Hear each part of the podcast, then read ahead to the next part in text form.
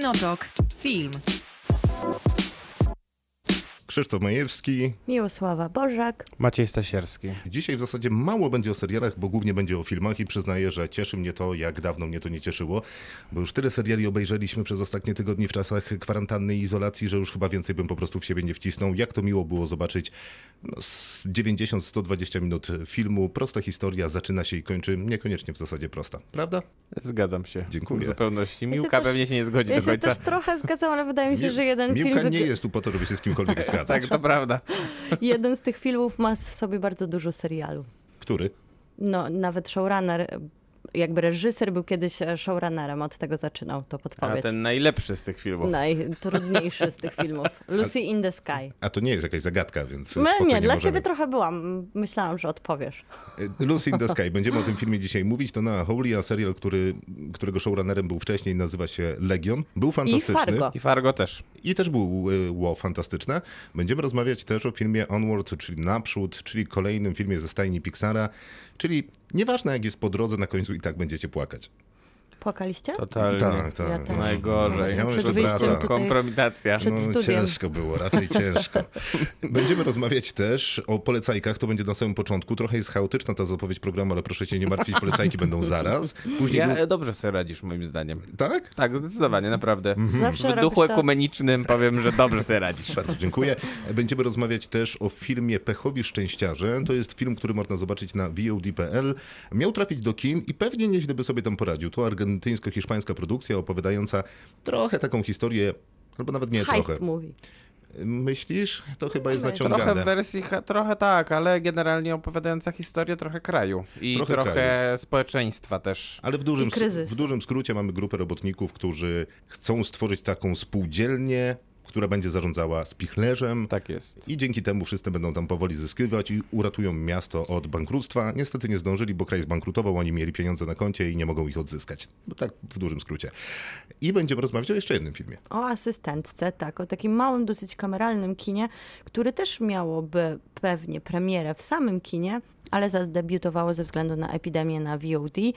To jest pierwszy w dorobku reżyserki film fabularny. Wcześniej robiła dokumenty. Co widać. Tak, co widać. Zaangażowane w ogóle tak. O Ukrainie chyba, tak? O Ukrainie, o działaczkach feministycznych. Wszyscy Ukraińcy, którzy nas we Wrocławiu słuchają, by się ucieszyli, że jak zaangażowali. Moich klientów także. To był jej pierwszy film, a później zrobiła taki film o takiej słynnej sprawie, gdzie zaginęła, a później okazało się, że zginęła taka mała dziewczynka, która startowała w konkursach Miss. I to był taki ciekawy pomysł na dokument, bo wszyscy ludzie z miasteczka, w którym zginęła ta dziewczynka, brali udział w takim konkursie na Miss, opowiadając o wspomnieniach. Ale reżyserka jest Amerykanką. Jest Amerykanką. I to są filmy, o których nie będziemy rozmawiać. Będziemy natomiast rozmawiać o Asystentce, która opowiada o asystentce w dużej firmie produkcyjnej, bardzo dużej firmie produkcyjnej. Ona jest na samym dole tej drabiny kariery. Wspinanie się po tej drabinie jest wyjątkowo trudne i momentami wręcz odrażające, biorąc pod uwagę... Upokarzające, straszne i...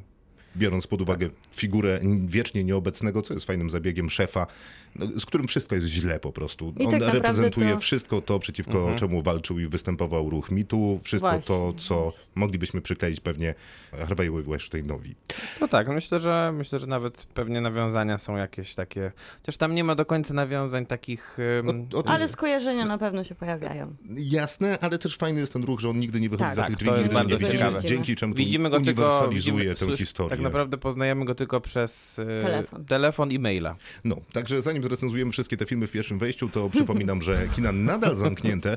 Coś się mówi, że na początku czerwca te małe kina jednosalowe czy studyjne miałyby się otwierać, ale tak naprawdę nie wiadomo. No więc we Wrocławiu żadne się nie otworzą w tej sytuacji. No nie, no mamy Dolnośląskie Centrum Filmowe, a co zrobić z kinem Nowe Horyzonty, które ma 9 sal, to nie wiem. No to taki duży multiplex raczej powiedziałbym. Multiplex z kinem niezależnym. Zresztą to ma w DNA. Więc póki kina zamknięte, to my je otwieramy jak na początku każdego programu w czasie pandemii, tym dźwiękiem.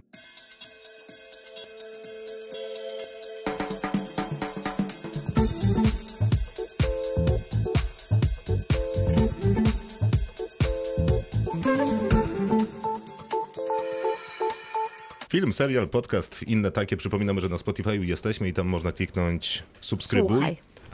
Tak, słuchaj najpierw, a później subskrybuj, albo lepiej od razu subskrybuj, bo po słuchaniu to nie wiadomo, co się wydarzy. I będzie nam bardzo miło, bo strasznie to jest przyjemne, co odkryłem w sobie, że sprawdzam codziennie, czy te liczby rosną i one rosną. I to napawa mnie radością, dumą i paroma innymi pozytywnymi uczuciami, więc będę bardzo wdzięczny, jeżeli poświęcicie te jakieś 7 sekund na to, żeby odblokować ekran swojego telefonu, otworzyć aplikację i kliknąć subskrybuj. No tyle musicie zrobić, absolutnie nie więcej. W dodatku teraz mnie słyszycie, więc jeżeli słuchacie mnie w tym momencie, to zróbcie, byłoby wspaniale. Miłosława, co będziesz polecać? Ja będę polecać serial. W ramach cyklu w Polecajki. Robocie. Tak. Aha, albo w robocie.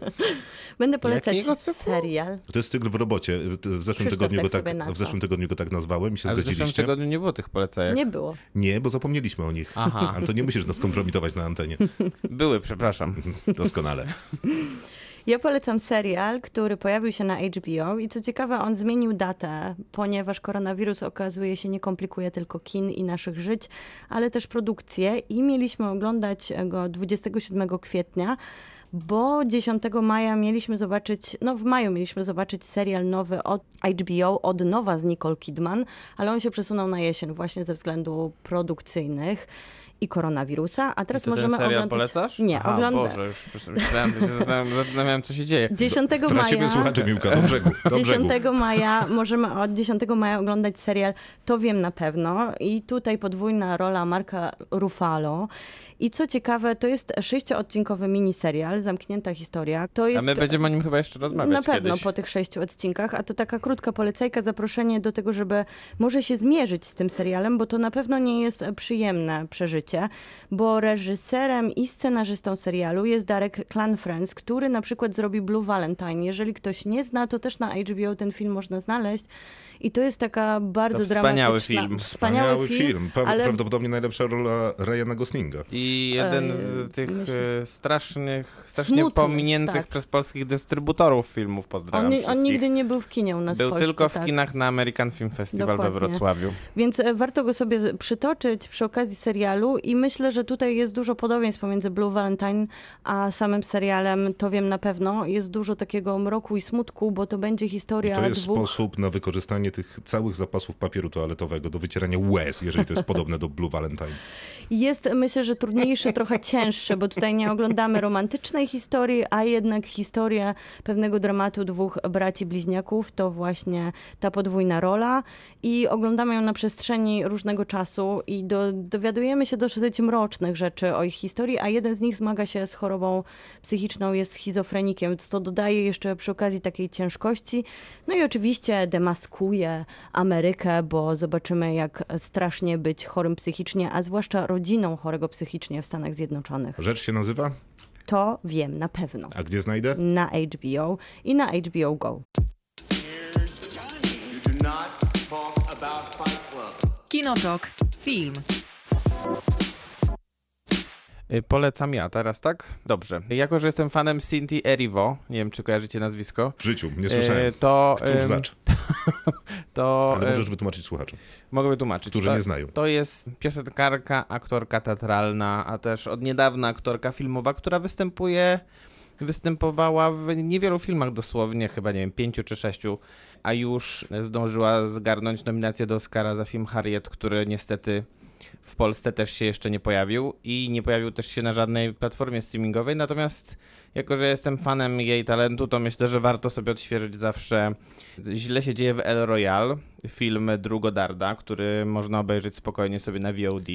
A, tam jest przecież Chris Hemsworth. Jest. Chris Hemsworth w wspaniałej roli. Przez większość czasu bez koszulki. Tak, jest. Jak nie jednej swojej odsłonie. Ja pamiętam, recenzowaliśmy ten film gdzie indziej i wtedy ty go chyba nazwałaś szalenie... Nie, jak to było? Książęcym bydlęciem? O proszę, no to się mogło zdarzyć. Jeszcze wtedy niesiona tymi emocjami. No więc to jest dobra rozrywka, myślę. Długi trochę film, trochę za długi, ale z drugiej strony te nawiązania takie do Tarantino czy do lepszych czasów Gaia Ritchiego są tutaj widoczne. Drugodart jest raczej człowiekiem, który czerpie z popkultury niż sam wymyśla swoje motywy. Tam z tempem był problem, bo się dobrze toczyło, a później siadało. Ale jak się pojawił Chris Hemsworth, to jakby wszystko przyspieszyło. To jest ciekawe miejsce akcji, bo to jest taki motyl, który jest na granicy dwóch stanów, których niestety nie pamiętam, ale jest tak, że jest czerwona strona motelu i niebieska strona motelu i granica jest po środku i można jedną noc spędzić w jednym stanie, a drugą noc w drugim stanie. No tak, i poza Cynthia Erivo jeszcze i Hemsworthem tam też Jeff Bridges, Dakota Jones, John Hamm przez chwilę, więc obsada też zacna. Kolorki, ładnie się ogląda, miły film. Mi się wydaje, że już trzeci tydzień chcę polecić Merlina. To jest serial... Drugi na pewno. To jest serial z 1998 roku i pamiętam, jak Maciek zapowiadał filmy telewizyjne, które polecał. A ty ciągle myślałeś o Merlinie wtedy? Nie, ale tak przypomniało mi się, kiedy chciałem polecić ten serial, że Maciej używał takiego zwrotu, nie te filmy telewizyjne Hallmarku, tylko te fajne filmy telewizyjne.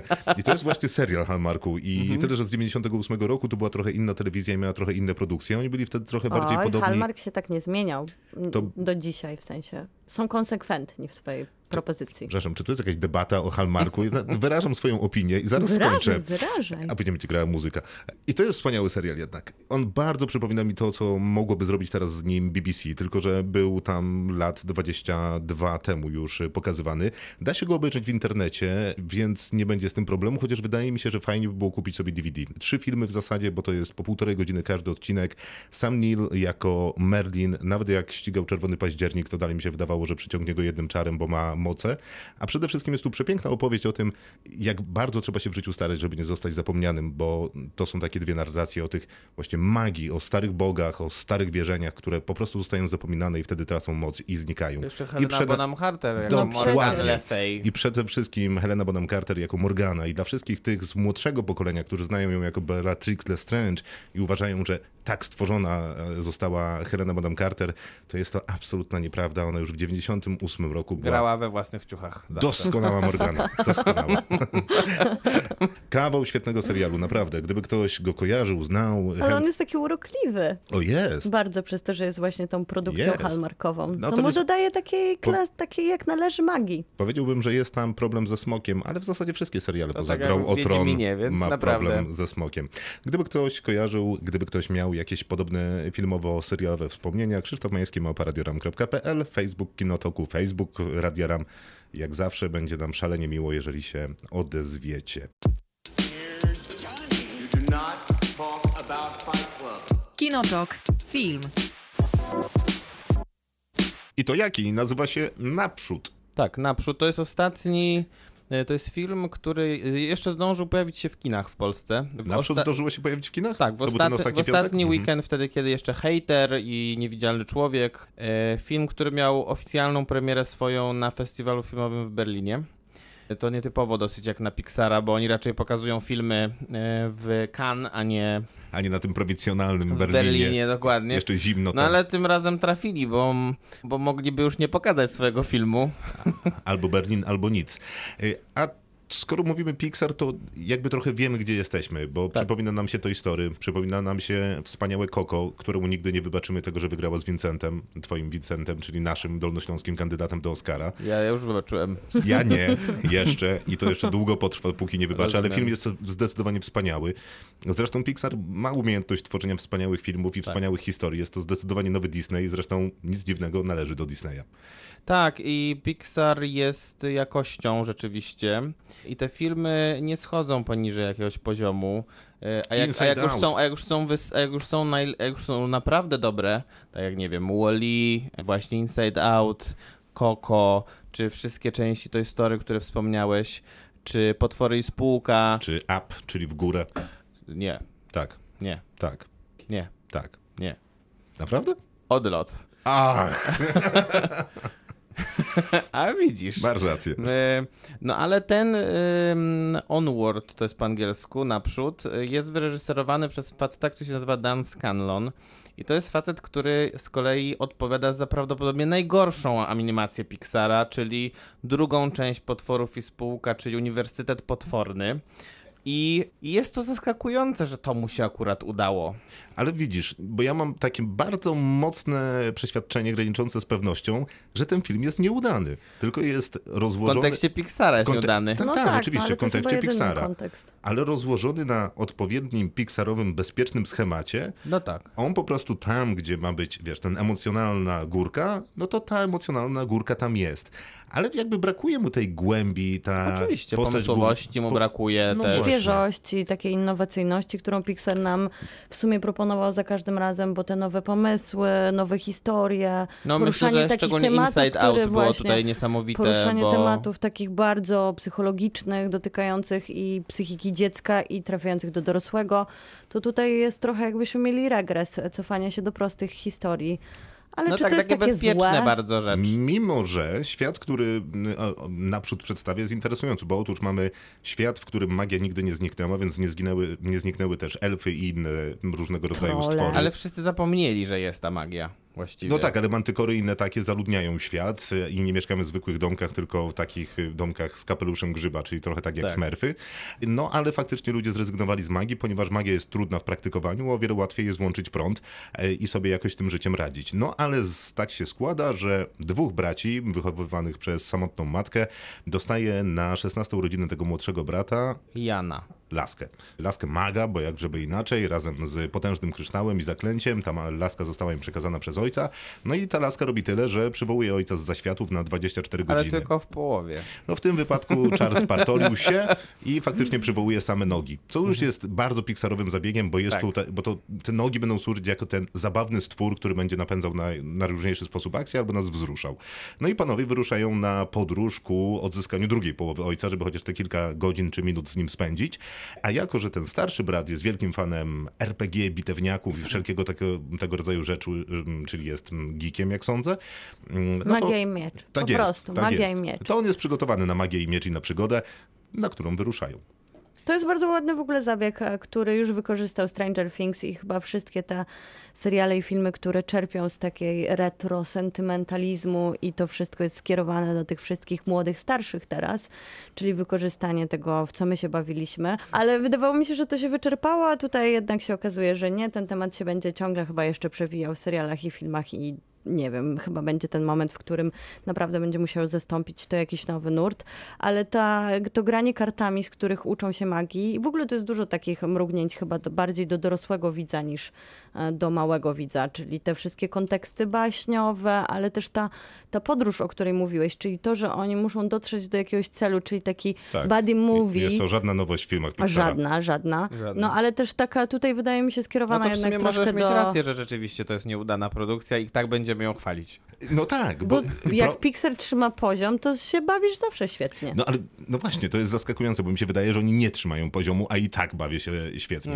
Bo nawet na jakimś takim poziomie wizualnym to jest nieciekawe, bo nie jest w żaden sposób... Piękne. A bywało piękne. Chociażby Inside Out wydaje mi się, że jest filmem, który jako animacja jest piękny. Ale to Coco jest jeszcze piękniejsze chyba. Jest wręcz wspaniały. Poza tym opowiada całą kulturę, a ten świat jest zarysowany w zasadzie tymi domkami, psem w postaci smoka, takiego małego. No i w zasadzie tyle. Tam pojawia się ta mantrykora, no ale to jest po prostu postać drugoplanowa i w zasadzie cały ten świat zbudowany jest na jednej przygodzie z takiej planszówki, z magii i miecz. A o wiele bardziej skomplikowanym światem jest Coco, zaludnionym ciekawszymi postaciami, realnymi i nierealnymi, i ma znacznie więcej głębi. Może się przygotowują do dużej produkcji właśnie, to jest taki zapychacz. Taka odpoczynkowa produkcja. Zatrzymajcie tę myśl. To w ogóle będzie ciekawe, co z tymi Oscarami się będzie działo, biorąc pod uwagę, że Akademia tam trochę skorygowała zasady przyjmowania filmów i oglądania filmów. No nie trzeba już filmów pokazywać w Los Angeles na pokazach kinowych. No chociaż Onward ma to załatwione. Tak, no ale nie każdy miał to szczęście. No i teoretycznie nie trzeba będzie, no i teoretycznie połączone zostały dwie kategorie dźwiękowe w końcu, bo to akurat było bez sensu zawsze. Tyle człowiek się uczył o różnicy edycji miksu. Ja dalej nie wiedziałem. Ja dalej też nie, zawsze musiałeś tłumaczyć. No i co, jestem bezużyteczny teraz. No to zaiste, Znaczy ja wciąż uważam, że Akademia zapomniała o tym, że powinno wprowadzić się inne kategorie, zupełnie inne. Czyli na przykład Best Ensemble Cast, twoja ulubiona kategoria, czyli taka kategoria dla jakiejś grupy aktorów. Zespołów aktorskich, która jest, uważam, pójściem naprawdę z duchem czasu. No a w tym momencie w Stanach Zjednoczonych, jak ktoś podnosi dyskusję o tym, że kaskaderzy też powinni mieć swoją kategorię, to nawet kaskaderzy się z tego śmieją, bo zwyczajnie nikt w to nie wierzy. Kategorie dla kaskaderów są tylko w nagrodach amerykańskiej gildii aktorów. Mhm. Bo kaskaderzy są w gildii aktorów i dlatego tak to działa. Natomiast no prawdopodobnie to nie... Ale to ciekawa rozmowa na temat naprzód. Uśmiecham się, jaki ten Pixar jest Oscarowy. Wystarczyło, że rozmawiamy o Pixarze i od razu rozmawiacie o Oscarach. No bo bardzo mało filmów Pixara nie dostało Oscara za najlepszą animację.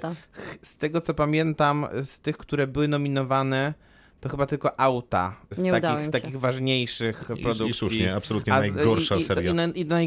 I najgorsza i najdłuższa poza Toy Story seria Widzisz, filmów. To trzeba mocno ucinać, bo to nie jest problem, że rozmawiamy o Pixar, to jest problem, że rozmawiamy z Maćkiem, a ktoś powiedział słowo Oscar w jego towarzystwie. No cóż, przepraszam. Film jest zupełnie satysfakcjonujący. Ważne, że można go obejrzeć na VOD i na Chili Cinema. Tak. I jeszcze na Playerze. Tak, więc tych platform do wyboru jest bardzo dużo. Polski dubbing zupełnie daje radę, chciałbym zaznaczyć. Super jest i nawet to tak się docenia, jak tam są scenki, kiedy pojawiają się polskie napisy na przykład karteczce albo na tytule, które są wmontowane w film. To zawsze jest takie miłe. I za każdym razem mnie zaskakuje. Dokładnie mam to samo wrażenie. Wow, polski! I co, myślicie wtedy, że będzie jednak lektor? O lektorze to my sobie jeszcze porozmawiamy. Tak, dokładnie. Ale myślę, że ten film, jak nie za bardzo kinowy jest udany, to się świetnie sprawdzi na czas kwarantanny, bo dokładnie. To jest taki rodzinny film, gdzie można sobie usiąść w telewizji. Nie mówmy oczywistości, mówimy o filmie Pixara. No tak, ale myślę, że niektóre filmy Pixara żałowałbyś faktycznie, że nie zobaczyłbyś na dużym ekranie. Coco to chciałbyś obejrzeć w IMAXie. Dokładnie, i cieszyć się z tego. Podwójnym. No, to możesz spokojnie obejrzeć na małym ekranie. Potraktować jako taką... nie zyska, nie straci niczego. Bezpieczną propozycję na kino domowe. Ale trochę żałuję tego, że miałem dubbing, bo w sensie miałem dubbing i nie miałem wyboru przestawienia na język angielski, bo chciałbym usłyszeć Toma Hollanda akurat jako tego młodego Janka, bo Tom Holland jest w oryginalnej lokacji głosu, a poza tym jest fajnym gościem i wydaje mi się, że jako Spider-Man mógłby tutaj też fajnie zabrzmieć. Chris Pratt jako towarzystwo, czyli kumple z Marvela i przede wszystkim żałowałem. I taka fizis odpowiada ich bohaterom, to jest bardzo fajny zabieg. Tak, to prawda. Że można spokojnie zobaczyć Hollanda jako Janka na przykład. Tom Holland teraz już musiał dopracować swoje pewnie ciało do MCU. Przepraszam. Rozmarzyłem się oczywiście.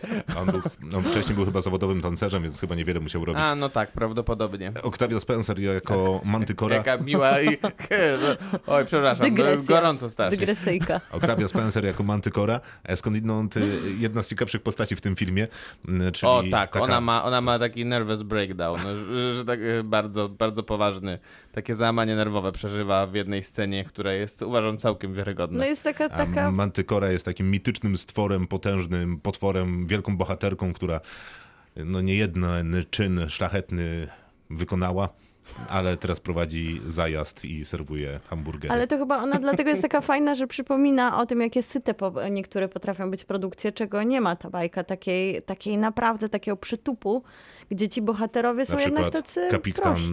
Huck grający Nicka Cave'a w Shreku karczmie. To nie Pixar akurat. No nie, ale mogą być soczyste. A w polskiej wersji Edyta Olszówka gra Mantykorę i ona jest chyba najbardziej znanym elementem polskiego dubbingu poza Pawłem Małaszyńskim, który jest postacią Bogdana i tutaj zastępuje właśnie Chrisa Prata, bo Chris Pratt jest w wersji angielskiej. Tak? Dobrze mówię? Tak, dobrze mówisz, ale wydawało mi się, że Tomasz Koralek pasowałby, żeby zastąpić Chrisa Prata. Tomasz Koralek zawsze pasuje. No to prawda. Prawda. No i co? No i nic. To oglądać trzeba. Naprzód.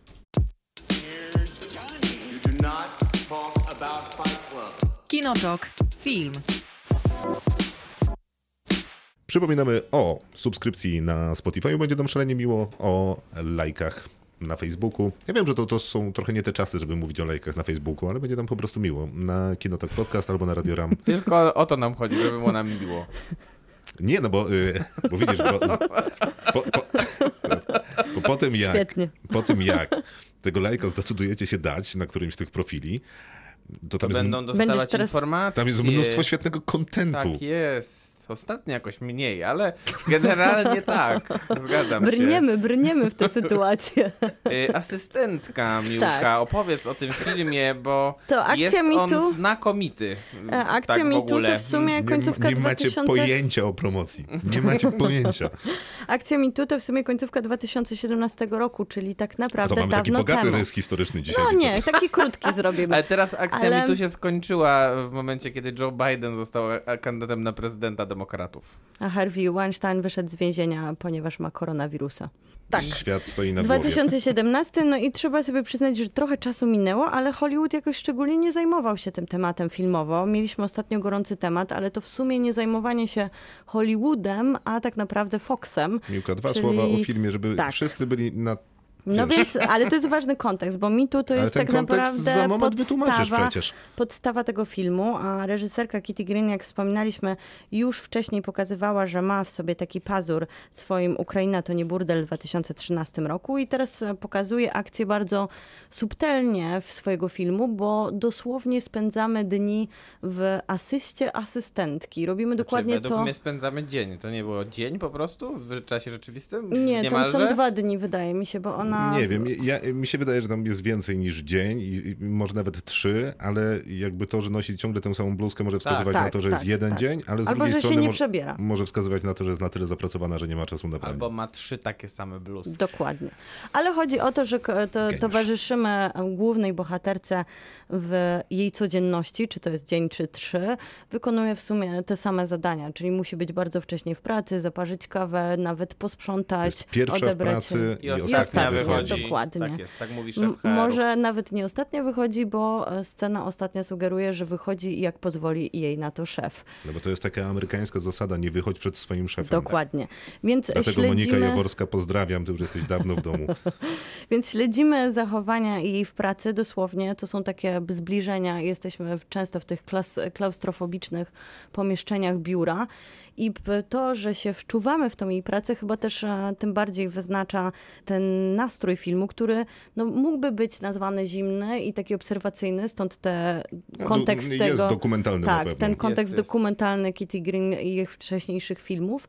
Dzieją się rzeczy, które tutaj kojarzą nam się właśnie z tym odwołaniem do MeToo, bo poza tym, że parzymy kawę razem z bohaterką i kserujemy dokumenty, ona i my jesteśmy świadkami sytuacji, które dzieją się w pracy z perspektywy nadużycia władzy, czyli z jednej strony taki delikatny mobbing, który ona przeżywa od szefa, który na nią krzyczy, ustawia jej takie, a nie inne wymagania, które jasne, tego szefa nie ma. Ten szef jest w biurze, które jest wiecznie puste, albo ewentualnie do niej dzwoni, żeby wyjaśnić jej, jaki błąd popełniła i dlaczego jest beznadziejna. I to wprowadzenie do filmu jest też znakomite, bo zaczyna się od długiego przejazdu po takim zgaszonym jeszcze mieście, bo ona jedzie pewnie jakieś 5 nad ranem do tego biura, jak nie 4. Zapala nawet lampki na biurkach współpracowników, a później robi taką całą sekwencję fatalnie nudnych czynności, czyli właśnie kseruje jakieś terminarze. Robi to przez cały dzień, prawdopodobnie. Przez cały dzień. Kseruje jakieś formularze, faktycznie parzy kawę, wyciąga butelki z wodą, ustawia je gdzieś tam. Ja już byłem zmęczony, mówię...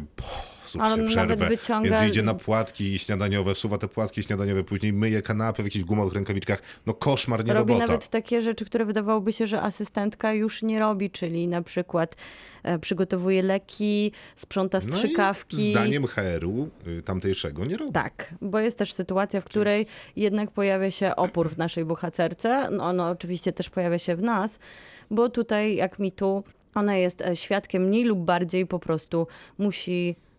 zawieźć do nowego miejsca kochankę, czy też nową przyszłą pracownicę. Tak, pojawia się nowa pracowniczka i atrakcyjna i jak młoda, mówi, bez doświadczenia, główna bohaterka. I po prostu obawia się, że ta relacja z szefem... a myślę, że bardziej obawia się, że ta relacja z szefem jest raczej nieczysta. A tego to się nie obawia. Myślę, że tego to jest pewna. Ale nie wiem, czy to jest kwestia tego, że ona się czuje niepewnie w swojej pracy. Ja też nie. Myślę, że ja tego tak nie odczytywałam, bo też przepraszam. To w sensie nie, ja tak odczytałem. Nie, możemy o tym porozmawiać, że z perspektywy tego, że ona mówi, że nie ma doświadczenia i później ja miałam takie wrażenie, że ona ma taką obawę bardziej, że będzie się musiała nią zajmować. Bo prawdopodobnie ona nie jest jej konkurencyjnie na jej zawód przygotowana, ale po prostu zostanie nianką jeszcze dodatkowo dla kochanki swojego szefa. Bo jest już niańką dla żony swojego szefa. O tak, dokładnie. Dla jego dzieci przy okazji. Właściwie jest dla niej niańką, psychologiem trochę, albo takim workiem do bicia. Tak to można byłoby chyba nazwać. Jest to film trudny w takim sensie, że jak się nie będzie miało do niego cierpliwości, to można się od niego bardzo łatwo odbić. Ze względu na to, że on serwuje emocje bardzo gęste, ale w bardzo nieoczywisty sposób. To znaczy, jak ktoś nie będzie się w stanie wkręcić w tę codzienność i nie będzie zainteresowany tą klaustrofobiczną atmosferą, która jest stworzona, to się łatwo odbije od tego filmu, po prostu będzie stwierdzić to, co powiedziałaś na początku, czyli że to jest zimny film, w którym nie wiadomo dlaczego zatrudniono aktorów, bo tak naprawdę można byłoby po prostu wstawić kamerę do biura i pokazywać właśnie to, co się dzieje. No jest tak, jak mówi Maciej, to prawda, trzeba się na ten film przygotować, tak mentalnie również, i trzeba mieć świadomość tego, do czego się siada, bo w taki luźny piątek, no chyba że macie naprawdę twardą psychikę. I już dawno nie byliście w pracy, bo kwarantanna was dotyczy. To jest nawet nie, że z tą pracą. Można wtedy na kwarantannie docenić. Nie, no, ja mam wspaniałą pracę. Ale dają mi jabłka w piątek. No, nie mobbingują cię na przykład. Tak. Nie musisz sprzątać, nie wiem, prezerwatyw czy takich różnych rzeczy. I jak się już doceni ten film, to jest też warte wspomnienia to, że to jest bardzo ciekawy sposób spojrzenia na mitu, bo nie mówi o tym, że nasza bohaterka jest właśnie ofiarą tej sytuacji wprost, co często się zdarzało w ujęciu filmów o tej tematyce, tylko to ona moralnie staje przed decyzją dotyczącą też jej życia, jej pracy, nie tylko właśnie relacji szefa z młodszymi dziewczynami, tylko jakby jest tym, co często jest bardzo pomijane w tej tematyce. No nie podejmuje takiej wcale oczywistej decyzji. Bo wydaje mi się też, że problem w tej branży polega na tym, bo jest to branża filmowo-telewizyjna, więc problem w tej branży polega na tym, że kiedy tam wchodzisz, widzisz, że no wiele rzeczy jest nie tak i generalnie należałoby po prostu zabrać manatki albo pójść do innej firmy, albo w ogóle zdecydować się na zdecydowaną zmianę branży, to jednak to, co cię tam trzyma trochę, to jest ta wizja kariery, bo ona chce zostać producentką. Dokładnie. I mówisz, a dobra, okej, przejdę to, bo wiele osób przede mną musiało przejść, to oczywiście jest piekło, ale wszyscy to piekło przechodzili, ale będę producentką filmową, nie będę jakąś tam producentką, będę filmową, wiesz, praca marzenia. Ale trochę. Ona też ma prawdopodobnie też, ją też pcha do tego też background prawdopodobnie jej własny, bo jak ona rozmawia z matką, czy później z ojcem, no to wygląda na to, że musiała, w pewnym sensie się wyrwała z jakiegoś takiego środowiska, nie mówię, że toksycznego, czy jakiegoś trudnego, tylko po prostu z jakiegoś takiego, nie wiem, moje domniemanie jest takie, że prawdopodobnie jej rodzice są, nie wiem, z jakiejś prowincji, czy z jakiegoś małego miejsca, z którego ona musiała się wyrwać, żeby poprawić sobie życie, i przez to, że... To jest bardzo ciekawe. A dlaczego? Bo ja w ogóle nie mam tego kontekstu. To jest bardzo ciekawe, bo z reguły tak jakoś podobnie myślimy o filmach. Też zupełnie nie mam tego kontekstu. W sensie nie czuję tej... W sensie ja w ogóle nie budowałam jej historii. Wydawało mi się, że ci rodzice są tacy dosyć ciekawi. Ale skąd to wiadomo byłoby? Nie, ja nie mówię, że są... Nie, przecież nie powiedziałem, że są źli. Nie powiedziałem, że są toksyczni. Powiedziałem tylko to, że jest być może, jako że... Być może jest pierwszą osobą w rodzinie, która... zaszła gdzieś wyżej i przez to zostaje w tym i nie podejmuje żadnych radykalnych decyzji, mimo że z moralnego punktu widzenia pewnie jakieś decyzje powinna podjąć, tak? Co ciekawe, ja w ogóle myślałam o niej. No być może, no to jest moja interpretacja. Ja rozumiem, więc zostawiam to z być może. To, co jeszcze bardzo mi się podobało w tym filmie, to, że to takie przypomnienie, że to, co widzimy na okładkach gazet, na Oscarach, to, co widzimy w filmach, blichtr i wspaniałość Hollywoodu, no kiedy sprowadzi się go do faktycznej pracy przy filmie i telewizji, no to ten mit i ta mitologizacja. Dziękuję. Upadł zupełnie i to jest takie zupełnie surowe, nieprzyjemne, pełne jarzeniówek biuro, w którym pewnie nawet nie serwują specjalnie dobrej kawy. Nawet to biuro tego prezesa, którego nigdy w nim nie ma, to jest takim biurem. No tak. W ogóle też blichtru. Wszystko kiepskie i takie jakieś sztuczne i nieciekawe. Te komputery jakieś takie stare, te telefony takie z lat 90. Miłka, masz jedno zdanie, co ty na to? Tak, trzeba wspomnieć i pogratulować Julii Garner, która zaczynała w serialach, a która tak naprawdę jest tu cały czas na zbliżeniu i ona jest główną bohaterką tego filmu. Świetne zdanie. Jest fantastyczna i dla tej aktorki też warto oglądać, bo myślę, że będzie kiedyś sławna. A myślałem, już że jest też... sławna, halo. Tak, tak, ma nagrodę Emmy za Ozark, no. Który skądinąd polecam, świetną rolę tam tak. też ma. Kinotok, film. I jeżeli zrobić to według zasad jakiejś rozsądnej sztuki, to powinniśmy zacząć od tego filmu, bo wydaje mi się, że to jest najlepszy film w naszym zestawieniu. Być może naprzód faktycznie byłoby tutaj pewną konkurencją. No, mi się najbardziej Asystentka podobała. Okej. Ale na pewno jednogłośnie wybraliśmy najgorszy film, który zostawiliśmy tak, na koniec. To więc tu możemy być jednogłośni. Lucy in the Sky będzie tym ostatnim filmem. Teraz Pechowi Szczęściarze, argentyńsko-hiszpańska produkcja. Jak ustaliliśmy, był to film, który był argentyńskim kandydatem do Oscara, ale nie dostał nominacji do tego Oscara. Tak, a dostał O Boże Ciało. I to jest... Jej! Przepraszam.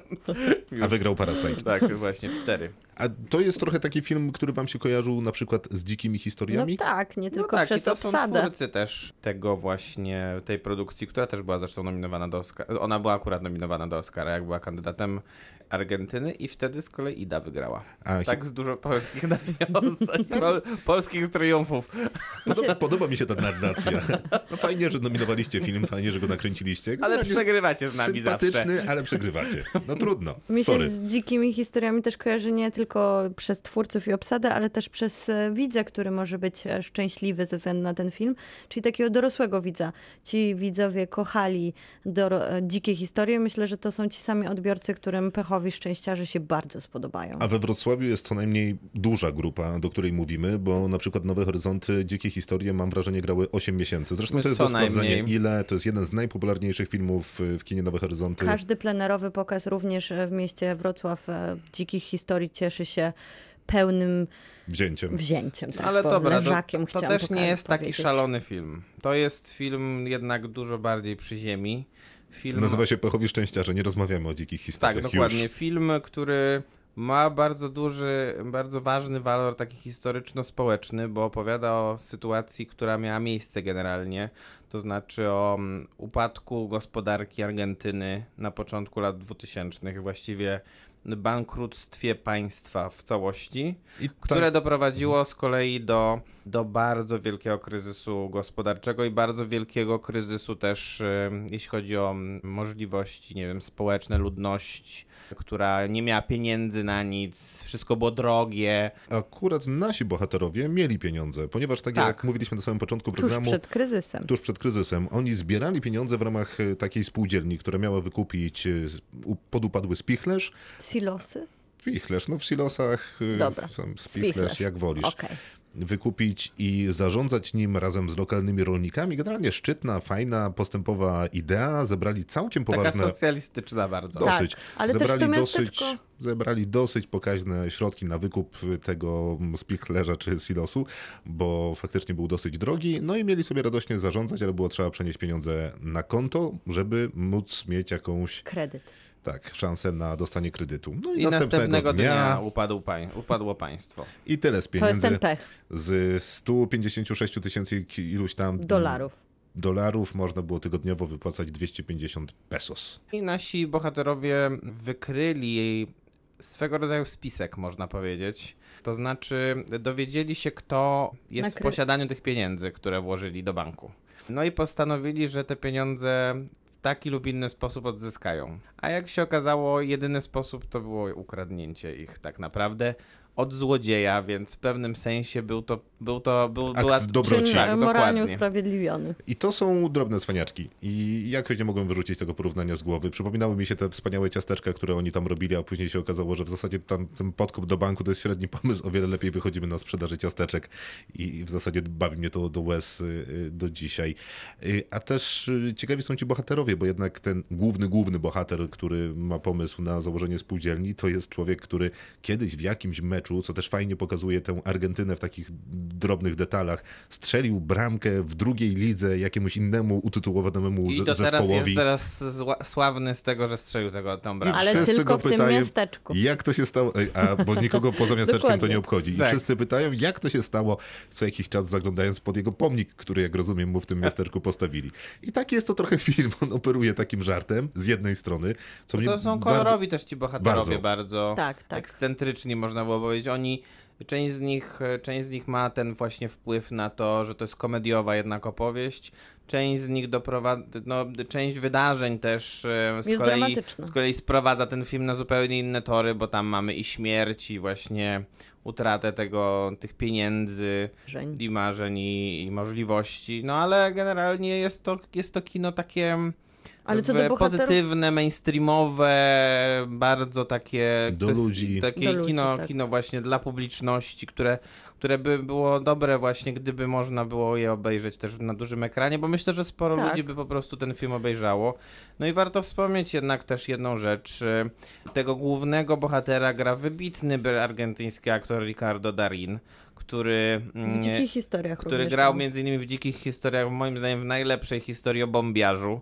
Grał między innymi ostatnio u Asghara Farhadiego we Wszyscy Wiedzą i grał też w jedynym filmie argentyńskim, który dostał Oscara za najlepszy film nieanglojęzyczny, czyli El Secreto de sus ojos, czyli Sekret jej oczu, film z 2008 roku. Przepraszam, nauczyłeś się hiszpańskiego tytułu?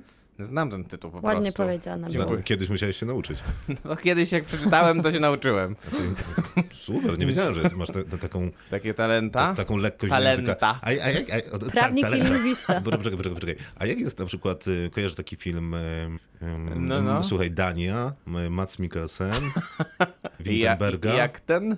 Polowanie? Naprawdę pamiętasz. Mhm. Nie, no niewiarygodne, poczekaj. To jakiś konkurs teraz? Oczywiście, że musimy zrobić konkurs. Słuchaj, a Służąca to jest Park Chan-wooka? O, to tego to ci nie powiem. A widzisz. A ty powiesz? Nie. No widzisz. Ale ja nie brałem udziału w tej zabawie. Ale po koreańsku to troszkę gorzej jednak. No to słuchaj, hiszpański, wiesz, czy skandynawskie języki są prostsze chyba dla mnie. Do tych świetnych aktorskich kreacji i to, co mówiliśmy o bohaterach, że Maciek mówił, że oni są tacy kolorowi, to mi się bardzo też podoba, że oni są tacy nieszablonowi, bo łatwo by tutaj było wrzucić takie dosyć... to ty powiedziałeś, że są kolorowi. Nie, ja powiedziałem. Nie, tak? Maciek powiedział. A potem zacząłem mówić po hiszpańsku i po prostu zamgliło ci się wszystko. Tak, no. Jeszcze był duński.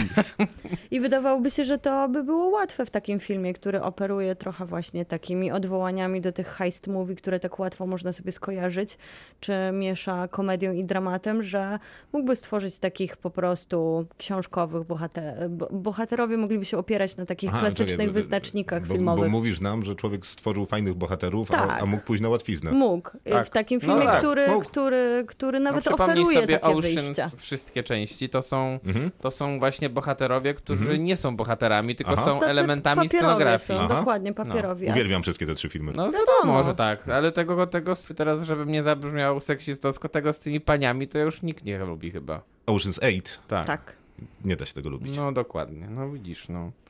Ale pozdrawiam wszystkie te panie, które tam zagrały, bo są wspaniałymi aktorkami w większości przypadków. Film jest fatalny. Ale film jest katastrofą, no niestety.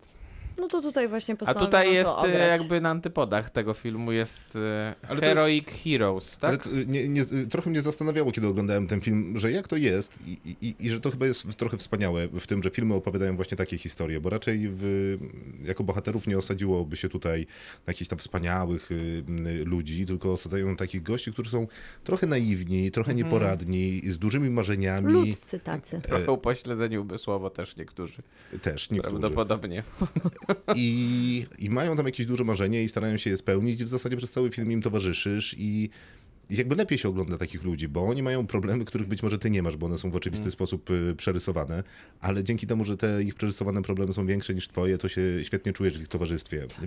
Widzisz, że masz jeszcze jakąś taką teraz trochę... poduszkę amortyzacji beznadziei. Teraz ich problemy są trochę już takie, z którymi myślę, że część przynajmniej społeczeństwo może się solidaryzować, bo w trakcie kwarantanny. W okresie, kiedy jest kryzys gospodarczy i kiedy jednak dużo ludzi traci pracę, to taki element solidarności, takiego poszukiwania rozwiązania tych problemów, nawet w takiej trochę komediowej, czy nie wiem, na granicy magicznej konwencji jak tu, daje pewną otuchę. No i myślę, że to jest główny walor tego filmu, bo on jest to się mówi po angielsku feel good movie i myślę, że to idealny film. Jak się mówi po polsku? Przyjemny film.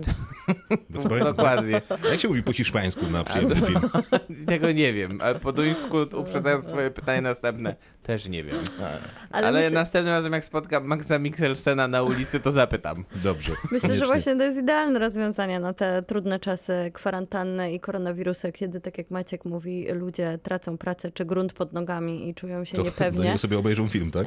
No, niech zapłacą za niego najpierw, a potem niech go obejrzą. Ale myślę, że też on właśnie się broni tą przyjemnością, że korzysta z takiej konwencji, że na przykład Wieland, czyli zły tył tego filmu, jest po prostu jak z takich starych komedii. On jest kuriozalny, to jest trochę jak z filmów z Louisem de Finesem. Dokładnie, jak francuskich filmów, co jest super zabiegiem w tej takim patchworku właśnie korzystania z różnych chwytów filmowych.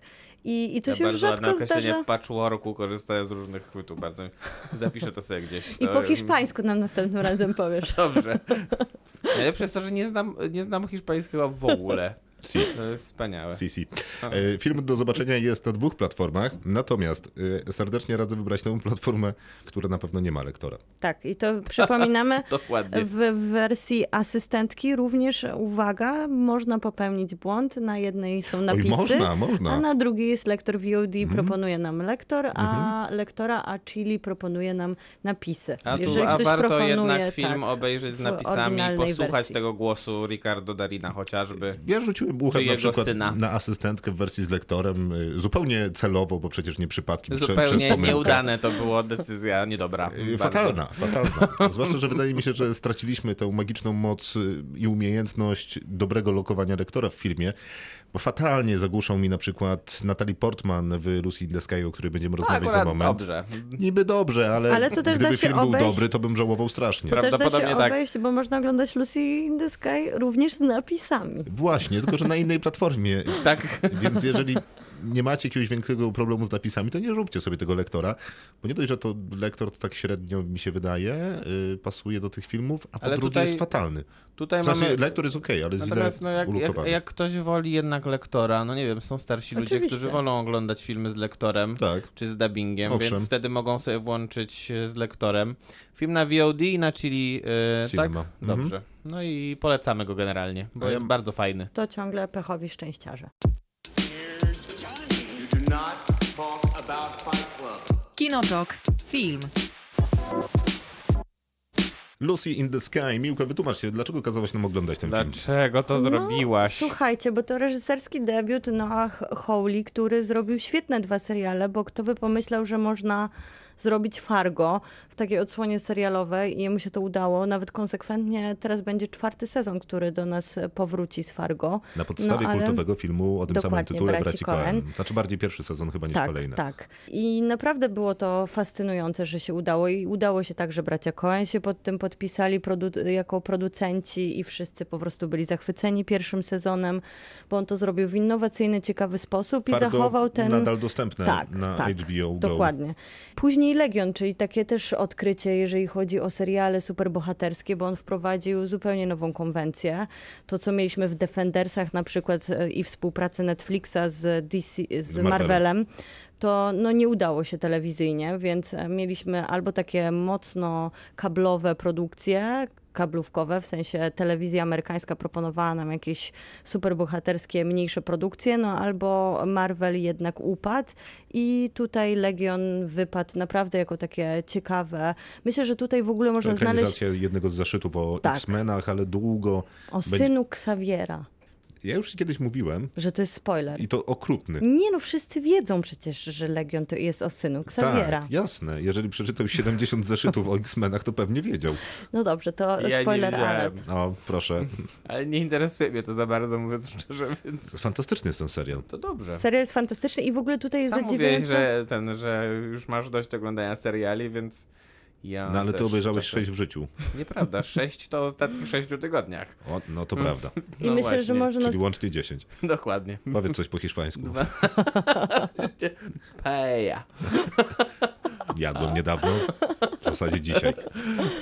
Myślę, że można znaleźć dużo w Lucy in the Sky odwołań do Legionu, co super działało w Legionie, ale zupełnie nie działa w wersji filmu fabularnego, bo... Lucy in the Sky opowiada historię Natalii Portman, a w zasadzie bohaterki granej przez Natalie Portman, która była w kosmosie, a teraz wróciła na Ziemię i niespecjalnie do końca wróciła na tę Ziemię, mimo że przygotowuje się do następnej misji NASA, ma wrócić w kosmos, ale cały czas fantazjuje o tym, jak to wspaniale było stanąć twarzą w twarz z absolutem i tak naprawdę już nigdy nie będzie na Ziemi, bo była tam.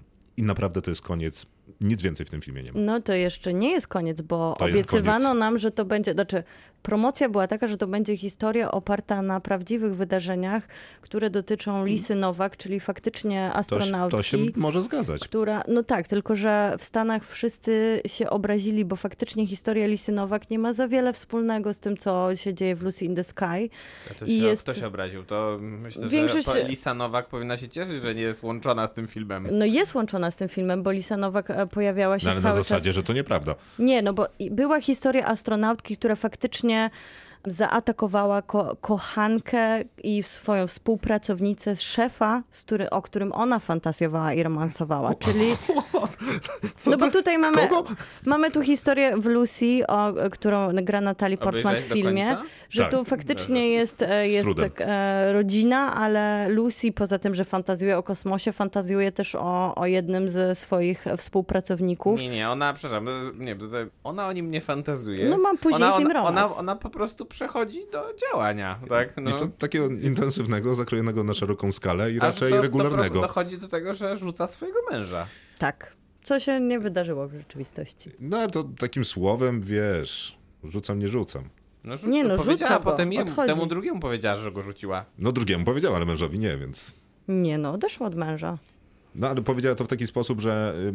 że spakowała walizki, wsiadła do samochodu i powiedziała, że go zostawiła. Nie, powiedziała, że jest ktoś inny, nie widzisz tego, ja jestem inna. To usłyszałeś spod tego lektora? Tak. Przetłumaczysz na hiszpański? Nie. Duński?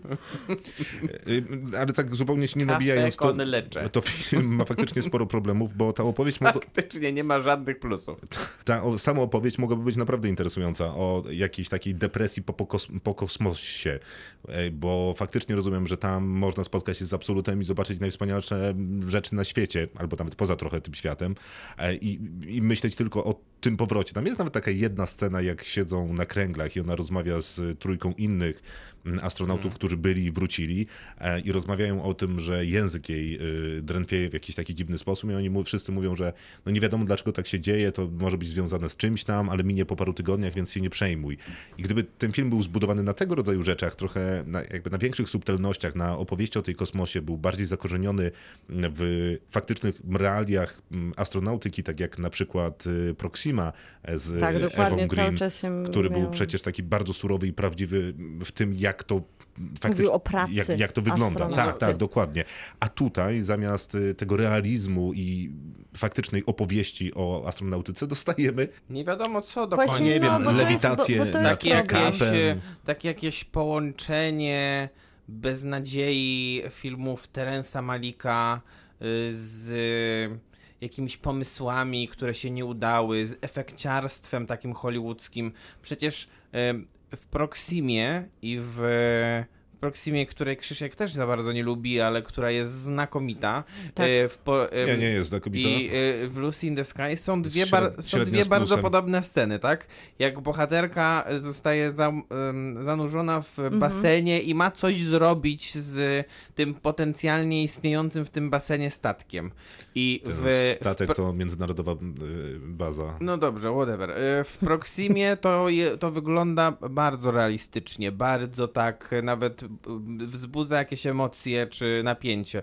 A tutaj no jest to zrobione tak teledyskowo, tak właśnie po hollywoodzku, po amerykańsku, bez żadnej jakiejś takiego budowania napięcia I cały ten film tylko tak jest. By się wydawało, a ten film ma tak dużo potencjału, już abstrahuję od tego, jaką ma ciekawą historię, to ma taką obsadę, że po prostu mucha nie siada. Ale wydawałoby się, że skoro on jakby trochę rezygnuje, tak jak tutaj przytaczamy Proximę, z tego kosmosu albo z tej pracy nad dostaniem się do kosmosu, to skupi się na ludziach.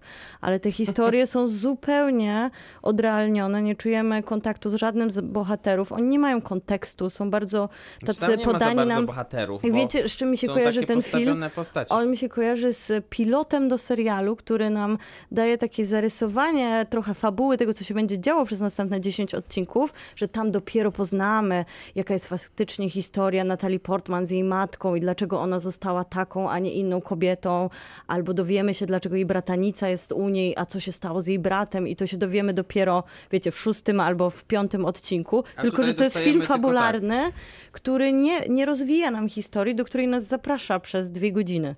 Kinotok. Film. Myślę, że na sam koniec powiedzieć o tym, że w sobotę został udostępniony drugi film Braci Sekielskich. Wie o tym 3 miliony osób. Już teraz, mówią. Tak? Jak ja oglądałem, to jeszcze było 600 000 wyświetleń na YouTubie. Przepraszam, 5 milionów osób. O, już 5. Niesamowite. Zabawa w chowanego, film, który jest kontynuacją tylko... Nie mów nikomu, tak? Tak to się nazywało. Tak. Film, który się skupia troszeczkę na innych tematach. Jest to ważne. To jest najgorsza rzecz, którą można powiedzieć o filmie. Wydaje mi się, że jest ważny. Bo na przykład Asystentka jest ważna, ale zupełnie z godnością niesie to brzemię. Tak, dokładnie. A tutaj są problemy oczywiście natury filmowej, dlatego że Tomasz Sekielski nie jest po prostu filmowcem. Jest dziennikarzem, który te swoje skille dziennikarskie w sposób oczywisty ujawnia i jednocześnie w sposób oczywisty ujawnia swoje braki warsztatowe. Jako filmowiec i dokumentalista. Jako filmowiec. I dlatego trochę ciężko recenzować ten film. Bardziej warto zwrócić na niego uwagę jako na zjawisko, które też ujawnia parę interesujących rzeczy.